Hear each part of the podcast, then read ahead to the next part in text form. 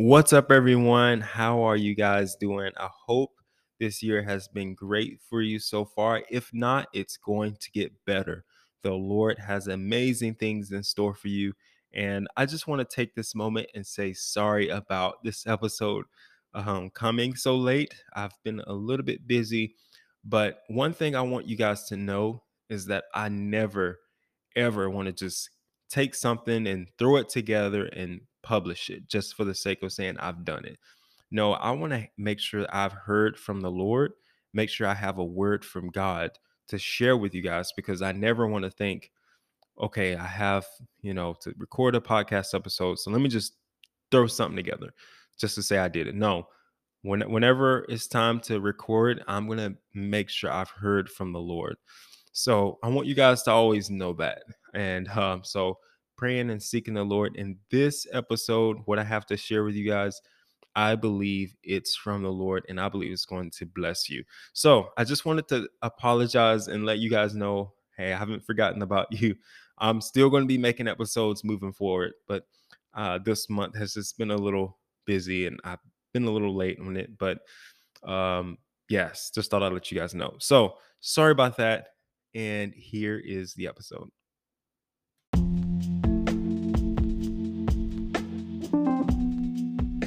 Welcome back for another episode on the That Struck Me podcast.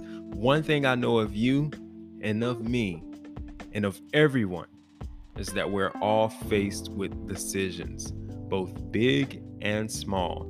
Who to marry, where to live, should you start that business, should you sign this, should you take that promotion, all kinds of decisions. And for the most part, we usually decide based on what we think is best. And I don't have to ask you if you've ever made mistakes. Even though you thought it was the right decision, you and I have both missed it. But, and I'm about to say something that you need to keep with you. Put this in your back pocket and remember it. We've all missed it before, but you've never missed it following the Lord. What do I mean by that? If the Lord leads or directs you to do something, maybe what he's asking you to do, you think it's not the best decision. Or there's something you think is the right decision, but the Lord directs you to not do it. If you obey and go with what you sense he's leading you to do, it will always go well with you. And this is something I've heard from Keith Moore, and here it is right here. If we're led by price or need or opportunities or money or anything else, we're not being led by God's Spirit. Sometimes the Lord will lead you to buy the more expensive thing. Because if you get the cheapest one and it breaks on you a couple of times and you have to go and get it fixed and all of that, all the money and time and effort you put into that, you just lost the money you saved and probably spent more than you would have had you bought the more expensive item. We must check in with the Lord every day and allow Him to lead us. And when we listen to Him, we will make the right decisions. I know in the area of dating, there was someone that I liked and I had interest in. Me and her got along pretty well, and I thought that she was kind. I thought maybe there was a bit of a connection. Maybe she was interested. So I thought, why not ask her out? But before I did, I prayed and asked the Lord if it was something I should do. And sure enough, I didn't have a peace about it. It was like the Lord was telling me, no, don't ask her out. Now, in the natural, it seemed like it would be the right decision. She and I talked, and not that she gave me this special attention or anything, but it seemed like there may have been something there, you know? But the Lord said no. And sure enough, come to find out later, she had a boyfriend. Now, at the time, I didn't know that. And here the Lord just spared me from being told no and maybe some awkwardness. so, that's an example right there of how the Lord can lead and help us in our decisions. He wants to direct and lead you in your family, your finances, your health, anything, if we'll look to Him and obey in what He tells us to do. Now, practically, how do we be led by God? I kind of breezed over it, but it's really simple. It's not complicated at all. Look to the Lord and pray.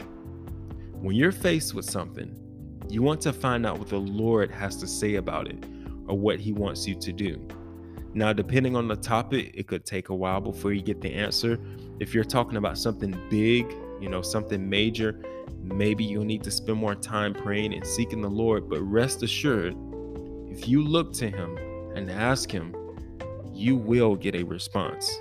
Proverbs chapter 3, verse 6 says, In all your ways acknowledge Him, and He shall direct your paths.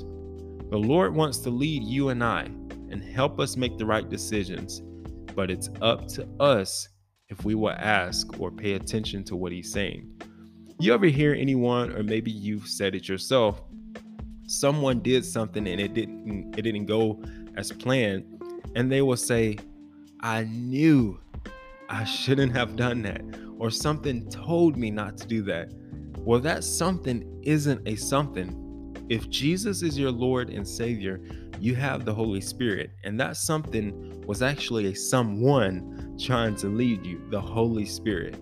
Now, of course, if you're listening to this and you're thinking, well, Jesus isn't your Lord and Savior, and you've still had that happen, I believe the Lord, in His grace and His love and mercy, was still trying to lead and direct you because God is love. He loves all of us. And in His love, He still wants to communicate with you. Now, if Jesus isn't your Lord and Savior, this isn't something that I would say is a guaranteed all the time that you will have this leading, but you can guarantee it right now. I want to give you the opportunity to receive Jesus as your Lord and Savior and receive the gift of the Holy Spirit. So, if you've never received Jesus as your Lord and Savior, remember God loves you Jesus came and died on the cross for your sins and for mine. That was the whole purpose of him coming. God demonstrates his love for us, and that while we were still sinners, Christ died for us. God is love. Jesus is the answer. We've all sinned, we've all fallen short of the glory of God, but Jesus is the cure. He's the answer, He's the solution. So if you never made Him your Lord and Savior, the Bible makes it very clear that if you confess with your mouth the Lord Jesus and believe in your heart that God has raised him from the dead, you will be saved. For whoever calls on the name of the Lord shall be saved. So just repeat this simple prayer after me Lord Jesus, I believe you died on the cross for my sins. I believe God raised you from the dead. I believe you're alive today. Jesus, I make you my Lord and Savior.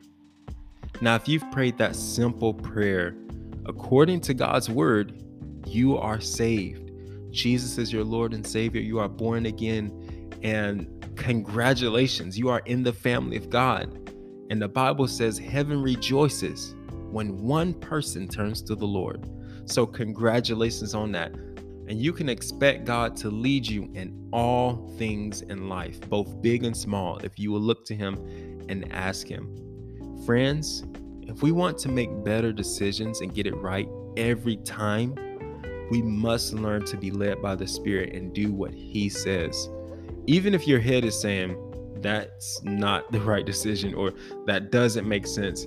If you trust and obey, it will go well with you and you won't miss it. Remember, we've all missed it, but you've never missed it following the Lord. Thanks, family, for tuning in. Congrats if you've prayed that prayer to receive Jesus as your Lord and Savior. I'm praying for you guys every single morning. I love you.